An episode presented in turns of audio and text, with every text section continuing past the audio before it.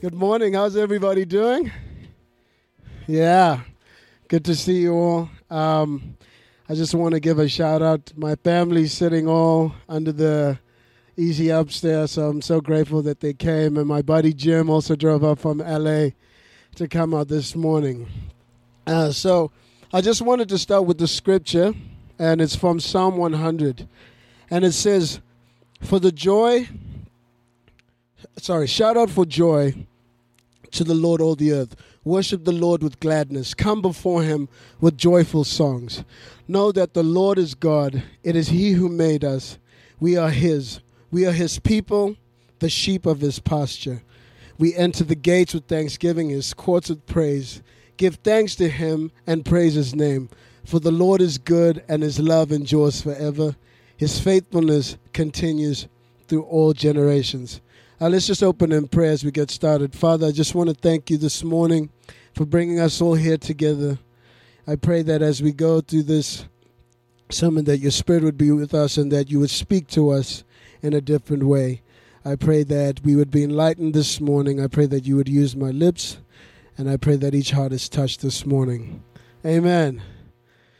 So, this morning I've been asked to speak about worship, and um, so I just want to give you a brief history of how I started. I grew up in Zimbabwe, for most people who don't know. Uh, I got involved in my church when I was about 15. Uh, a youth group came over to Zimbabwe, to St. Joseph's, to the orphanage, and um, that's how my journey with worship started. I saw young guys my age playing instruments, and I wanted to do that. And uh, eventually, I got involved in my church back home called Celebration Church, and I started leading worship, and I became really passionate about it, and hence I've uh, been leading worship at church uh, since I was a teenager, and it's been quite an amazing ride. And so I just wanted to give you sort of a few things that I've learned over the years, and hopefully this helps somebody out this morning. Um, when I was growing up, we always heard uh, our pastor always say to us, there's two times to worship God when you feel like it and when you don't.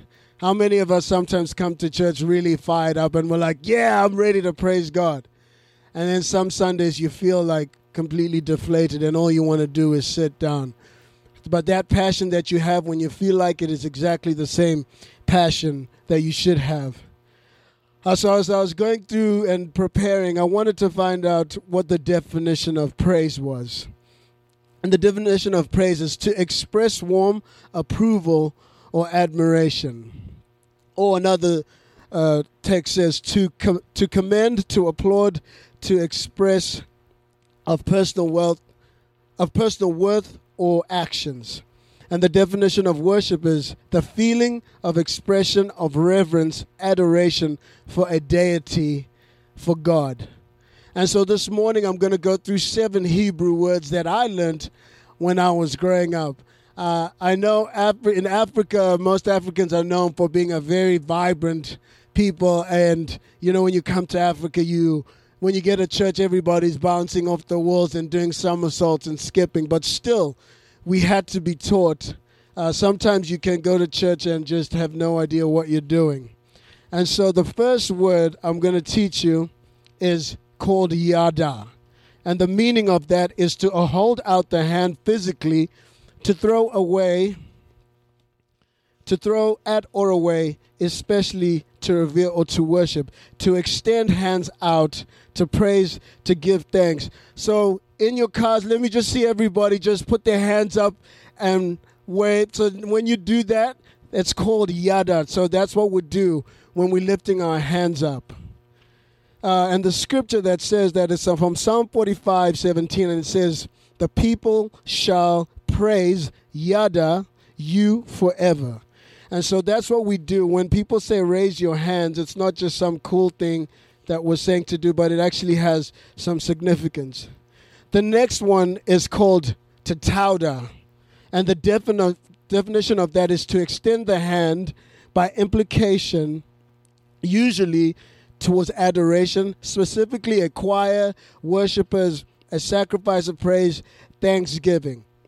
So when we extend our hands, like this. That is Tatauda. So some of us really love it, and I see some people when they're really into it, they lift their hands and they got their eyes closed, and that's Tatauda. You know, the Bible says, you know, I will offer him a sacrifice of praise. And we don't just offer the Lord lip service, but we give Him. There's an obedience when you give of your body, when you do things that are uncomfortable for you. You lift your hands. Sometimes it's probably something you didn't grow up doing, you're not used to, but you lift your hands up and you give God praise. The next word, sorry, and then the, the verse for that will be from Psalm 100, verse 4, and it says, Enter his gates with Tauda and his courts with praise. Give thanks to him bless his name. The next word is called Shabach. And Shabach is to address in a loud tone that is specifically fervent and and is commend and is accompanied by by praises and shouts and triumph. And the scripture for that is Psalm 145 verse 4. One generation shall shabach your works to another and shall declare your mighty acts. So shabach is to address with a loud tone. So in your car, let me hear everybody scream. Just kind of, you know, you know, oh ha, whichever one. That's Jim. um, and the next one is called Ruah. The definition of that is to shout in triumph over enemies, to shout a war cry or an alarm of battle, raise a raise a shout, cry out, give a blast. Joshua 6:20 says, "So the people, Ruah, the priests blew the trumpets, and when the people heard the shout of the trumpet, the people shouted with great with great shouts, and the walls fell down flat, so that the people went up into the city, every man straight ahead, and they took the city. You know, like I said earlier, there's two times to praise God when you feel like it and when you don't. And sometimes it's in those moments when you're feeling completely tired or when you're feeling completely sapped of energy, when you feel like you don't want to do it. That's when it actually really counts. You know, have you? I'm sure some of us, uh, all of us here, have a significant other that we love, and sometimes it's quite difficult to love those people, but we do it and we show our love even in those hard moments because it's when it counts. It's when people are at their lowest point when it really counts. And even when we don't feel like it, that's when it really counts. The same thing applies when you come into church and you come to praise and you come to worship. And sometimes you have you're like, I have you have no idea what's happening at my house. My family's under siege, my kids are all over the place. My life is in ruins I just don't feel like at this point in my life that I need to praise.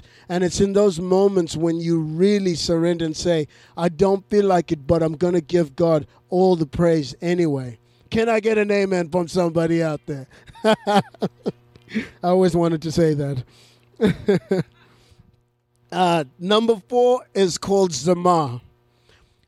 And the definition this, the definition of this is to touch the strings or parts of musical instruments to play upon it, to make music accompanied by the voice, hence to celebrate in song and in music, give praising forth in psalms. And so usually Zamar, it's like in those moments when we worship when when there's no more singing and it's just the band playing. And in that moment you get to instead of singing the songs that are up on the board or that are in the pamphlet. That's a moment when you get to express and open up your heart to God and tell him what it is you're feeling and tell him what it is you're grateful for, all the all the trials that you're going through, but all the things that you're grateful for. In that moment when the zamar, when the music is just going, that's when we open up. That's when we tauda. That's when sometimes we even shabach. Sometimes we even yada in those moments when it's quiet, when it's still, when the band is playing and there's no singing. So Zama usually has to do with just like it's usually in, in other terms, people would call it a musical interlude, but here we call it Zama. And the scripture for that comes from Psalm 147, verse 1 to 7. And it says, It is a good thing to Zamar unto God. Sing Zamar on the harp and unto our God. Number five is Barak. The definition is to kneel, to bless God, to kneel, to bow down, an act of adoration. vice versa. As a man, kneel down, praise, salute, thank you. The scripture for that is Psalm 34, verse 1. I will barak the Lord at all times. His praise shall continually be in my mouth. And I think also this is a, an uncountable thing because sometimes you get that unction, that that that need to want to kneel down when you're like in worship, but you're so worried, like, what are people gonna think? What are people gonna say? But when God prompts your heart and when God speaks to you in those moments, that's when when you don't feel like it, when you feel like, oh, it's not in my culture. I always say this once, and, and when I'm leading worship, I say, we don't have a Zimbabwean culture. We don't have an American culture. We have kingdom culture. What does the Bible say? That's the culture that we follow. Because sometimes culture comes in the way of what God has in store for us. So this morning, if there's something that you take away, it's like, what culture am I trying to follow? Because the cultures that have been set up have been set up by the world in the world. But we follow kingdom culture. Amen? Nice. Number six is Tehillah. And the definition for that praise, a song of spontaneity, to celebrate with song, to halal, a hymn, to sing in the spirit, to praise God. So to so Tehillah, dwell in our praise. It means, you know, those moments when we say, Come on, somebody sing a new song when we're worshiping, and you begin to sing that new song. Oh Lord, we thank you. We are so grateful for your goodness. Oh, we are amazed by your beauty. You know, that's in that moment when you don't know what else to say, but you sing a new song, you open up your spirit and you sing what's on your heart. And that's what Tehillah means God dwell in our praise and to sing a new song. And the last word is to halal. And the definition of that, to be clear, original sound, usually of color, to shine, hence to make a show, to boast, to be foolish, to wave, to celebrate, to look to, to look a fool. How many of us have been at sports games when our team wins and we just go absolutely berserk? I mean, you lose your mind. I mean, I've seen people do cartwheels. I've seen people scream, you know, high five the people next to them, sometimes run them over. They're just so overcome by excitement. And sometimes, uh, or most times, that excitement doesn't spill back into the church because culture has told us that no, we don't do that in church. We don't lift our hands in church. We don't sing in church. We don't bow in church. We don't shout in church. That's what culture has taught us. I didn't grow up like this. But the Bible says something else. David danced like a fool before the Lord. I'm sure we've all heard that. And so sometimes you have to completely let go of yourself, let go of your culture, let go of everything that's telling you that this is not what you're supposed to do. Because in these times that we're living in, you know, and this verse comes from from John 4:23 and it says, "Yet a time is coming and now and has now come when true worshipers will worship the Father in spirit and in truth, for they're the kind of worshipers the Father seeks." So, what worship are you going to be like in this age as all of us are witnessing the world change before our eyes? Even after the pandemic has long gone, the world we know is very different and will be very different. It has transformed and it's going to keep transforming. So, are you going to be one of those guys who sort of sits by the sideline and watches as everything changes? Are you going to be one of those worshipers that steps forward and doesn't really care about what the world thinks, but you're going to go forward with what God has for you. Because all of us here this morning belong to the Father, and all of us here are of the kingdom culture. Amen? I'm going to invite Alex up to come and uh, take the second half of this. Everybody, give it up for Taps one more time. Um, I, I feel like it's beautiful when we get to truly understand and, and listen to what those words mean in the original language. Um, and I'm super excited to kind of just wrap this, our, our message of worship up together this morning. Um, a little bit about me. If you haven't met me, my name is Alex, and uh, I started with Sanctuary in, in January. And, uh, and I've loved being a part of what we're doing here at Sanctuary as well as. Um, in this pandemic, I've really felt like um, Sanctuary has blessed me um, in, in, just the way that they've welcomed me and, and they've been, become my family. So I'm excited this morning to just tell you a little bit about me and then a little bit about why we worship and what happens when we worship. So, just quickly, my background I'm actually uh, fourth generation in ministry. So, my great grandfather was planning churches and uh, and my grandmother uh, was a Spanish speaking uh, pastor, and she was um, she has parks named after her in South America. And and then my my parents were actually evangelists for 18 years on the road. My dad was a worship pastor. My mom would uh, she would run sound for him and, and as my dad would speak and lead worship and, and so I, I come from a long line of people who love the Lord. Um, and so this morning uh, I, I just wanted to tell you a little bit about what that what that means to me, but also what worship means to me. And so uh, as as I started growing up, I became I became part of different worship bands, and when I was in high school, I started even leading in the, the main service at my church, and so I, I've I've been deeply a part of of the church culture, and then I really felt a calling on my life to go into ministry, to to go into worship ministry, and. Uh, and so I pursued that, and uh, I got a, a, bachelor's degree in music and worship from Azusa Pacific, and now, praise God, I'm I'm 11 weeks away from finishing my master's uh, in in worship arts. So I'm really excited about that.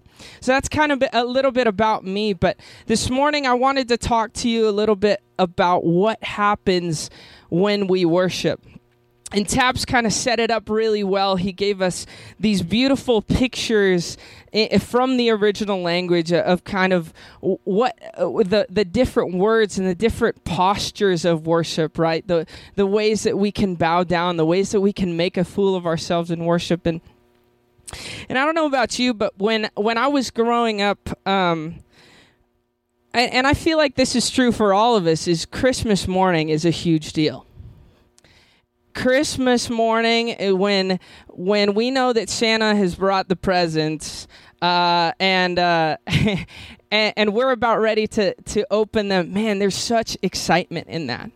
And as I've grown o- older, I feel like, man, I, I remember that time of when I was when I was a, a, a young child, and I was so excited to open those presents. And I think, man, I, I I wish I could have that again. But then Christmas comes, Christmas morning comes, and man, there's that feeling again. There's that excitement. There's that, uh, there's that joy. And so, what I kind of wanted to talk to you uh, this morning about is man, I, I, I, wish I could take us in a Back to the Future DeLorean, and I wish I could take us all the way back in time.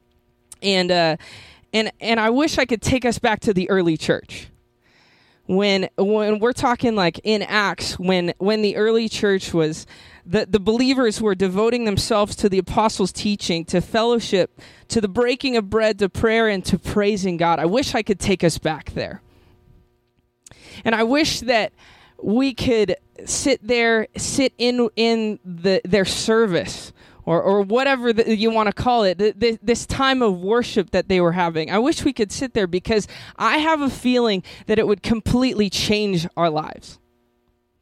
I have a feeling that we would sit in this service of worship and be awestruck at the way that there is so much intimacy with the Lord. That they are they are praising and worshiping with freedom. That they feel like they can bow down, that they can dance, that they feel like, man, they are so free and they feel the awesomeness of who God is and the greatness of who he is and they're praising him. I have a feeling that it would change our lives. And so a lot of the times, just like Christmas morning, we go, man, I, I, I wish we could have that feeling again. But I believe that we can. I believe that this is not something that we just have to chase after and say, well, maybe if maybe if I was at a different church or maybe if it was back closer to when Jesus lived, maybe that that could be part of of what where that feeling comes from, but I believe that we can have that same intimacy, that that same understanding of worship, that same freedom. And so um, I just wanted to speak a little bit on uh, what, as we talked about what is worship. You know, uh, true worship is a matter of, of the heart. True worship comes from your heart. It has to be felt. It can't be ritualistic. It can't just be something that you kind of come on a Sunday morning and that's kind of just, uh, you know, we're, we're going to sing the song. But true worship can't be external. It can't be just going through the emotions. True worship comes from your heart. It's it's a heartfelt expression of love, uh, adoration, admiration, fascination, wonder, and even celebration. It's something that happens in your heart and soul when you begin to praise God and thank Him for what He has done. And so we wonder, well, why is why is worshiping God so important? And I I, I want to take you through kind of what Taps was saying earlier is is the fact that everyone worships, right? We all worship something. I know some of you get at your sports games or you're screaming at the TV during the Super Bowl, and there is just like when you're rooting for the the best team in the NBA, the Lakers, huh? Anybody? Um, when you are when you are so excited to to root for them, you're worshiping. And and it's interesting to think about because you even look at some teenagers at a concert and you're going, "Well, that's not that's not real music what they're listening to." my dad my dad always used to say whenever I used to listen, listen to like hip hop, he'd say that's not real music. But you you see those teenagers and you see them them like going crazy at a concert, but they're in, what they're doing is they are they are worshiping something. And so we, we worship food, we worship sports, arts, music, we worship comfort, control, power, relationships. But God calls us to worship him. And and and what's amazing is is that he commands it, he desires it, he pursues it. He deserves it. And God is a God who will reward your worship. He will reward the way that you worship. For God bestows his provision, grace, sovereignty, and power on those who worship him in spirit and truth. And so, what happens when we worship? And this church is, is kind of what it's all about is, is understanding what happens when we worship. So I want to, if you have your Bibles this morning, or what I've liked to call them in our young adults is I call them the swibles, your swipeable Bible. So if you have your phone, if you got your Bible on you, uh, I want you to turn to Isaiah 6 really quickly. So in Isaiah 6, verse 1, um, it says this In the year that King Uzziah died, I saw the Lord seated on a throne, high and exalted, and the train of his robe filled the temple. Above him were seraphs, each with six wings. With two wings they covered their faces, with two they covered their feet, and with two they were flying. And they were calling to one another, Holy, holy, holy is the Lord Almighty. The whole earth is full of his glory. At the sound of their voices, the doorposts and thresholds shook, and the temple was filled with smoke. Things begin to happen when we say, Holy, holy, holy is the Lord God Almighty. The, the, the whole earth begins to shake and to tremble. And so I, I, have got three things that I want you to write down if you're taking notes this morning. Three things that happens when we worship. The first one is this Worship brings an upward look. So when we worship, we begin to look upward, and that means that we get to see God on his throne. We get to see him in all of his glory. It refo- when we worship, it refocuses our view on God. And this morning, I, I, I kind of want you to think of it this way.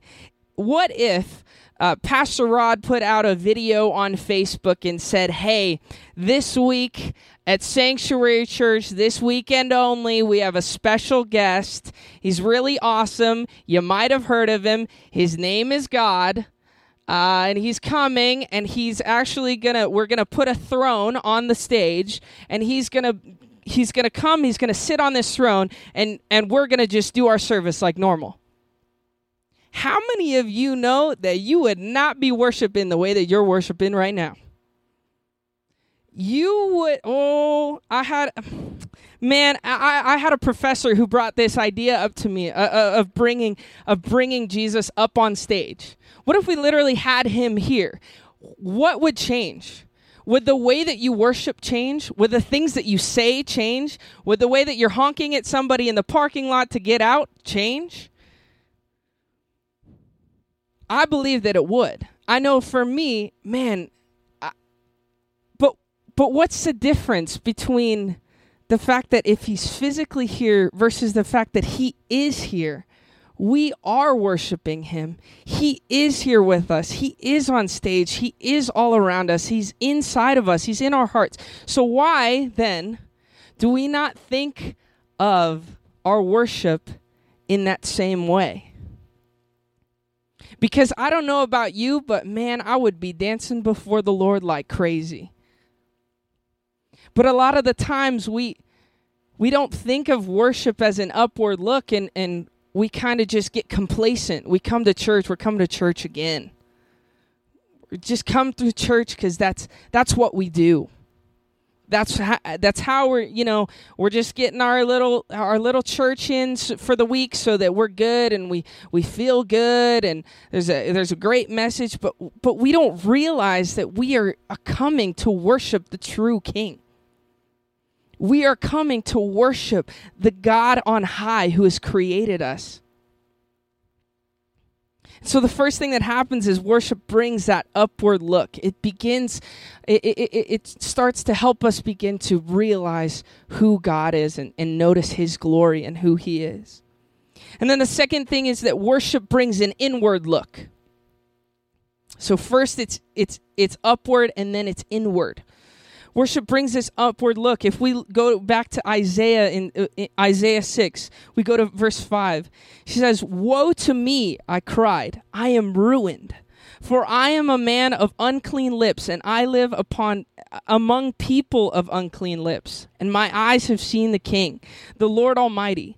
Then one of the seraphs flew, to me with a live coal in his hand, and he had taken with tongs from the altar. When it touched my with it he touched my mouth and said, "See, this has touched your lips. Your guilt is taken away and your sin atoned for."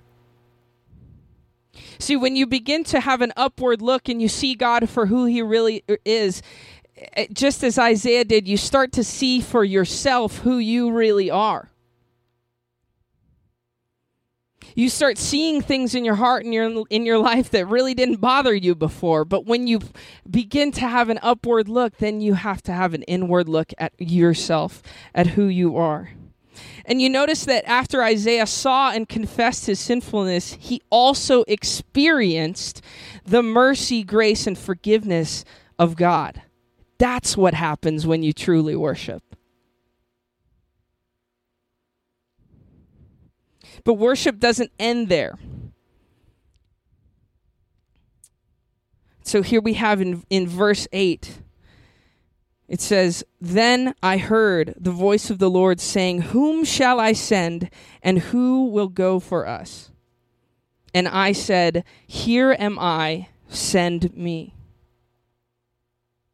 So it starts with an upward look, it, it, it travels to an inward look at ourselves. And then the last thing this morning is that worship always leads to an outward look. Worship always leads to a personal response or an action, a desire to be obedient to whatever God calls you to do. Genuine worship isn't just singing songs and getting a good feeling in your heart. Genuine worship is seeing God for who He really is His power, His greatness, His might, His compassion. And we see that for who God is, and then we give Him back what He's worth. The best of your time, your talents, your thoughts, your words, and your deeds. True worship is seeing the tremendous worth of God and in response, giving Him the best of everything that you have. So, as I end and the band can come back up, I want us to, to think about the way that we would genuinely worship if we said, hey, special guest, God is sitting on our throne that we have brought out this morning. He's here at Drive In Church in Yucaipa, California. How would you begin to worship differently? And this morning, I encourage you to take those postures of worship that TAPS had given you and begin to assume one of those postures. Might be hands up, it might be kneeling, it might be bowing down.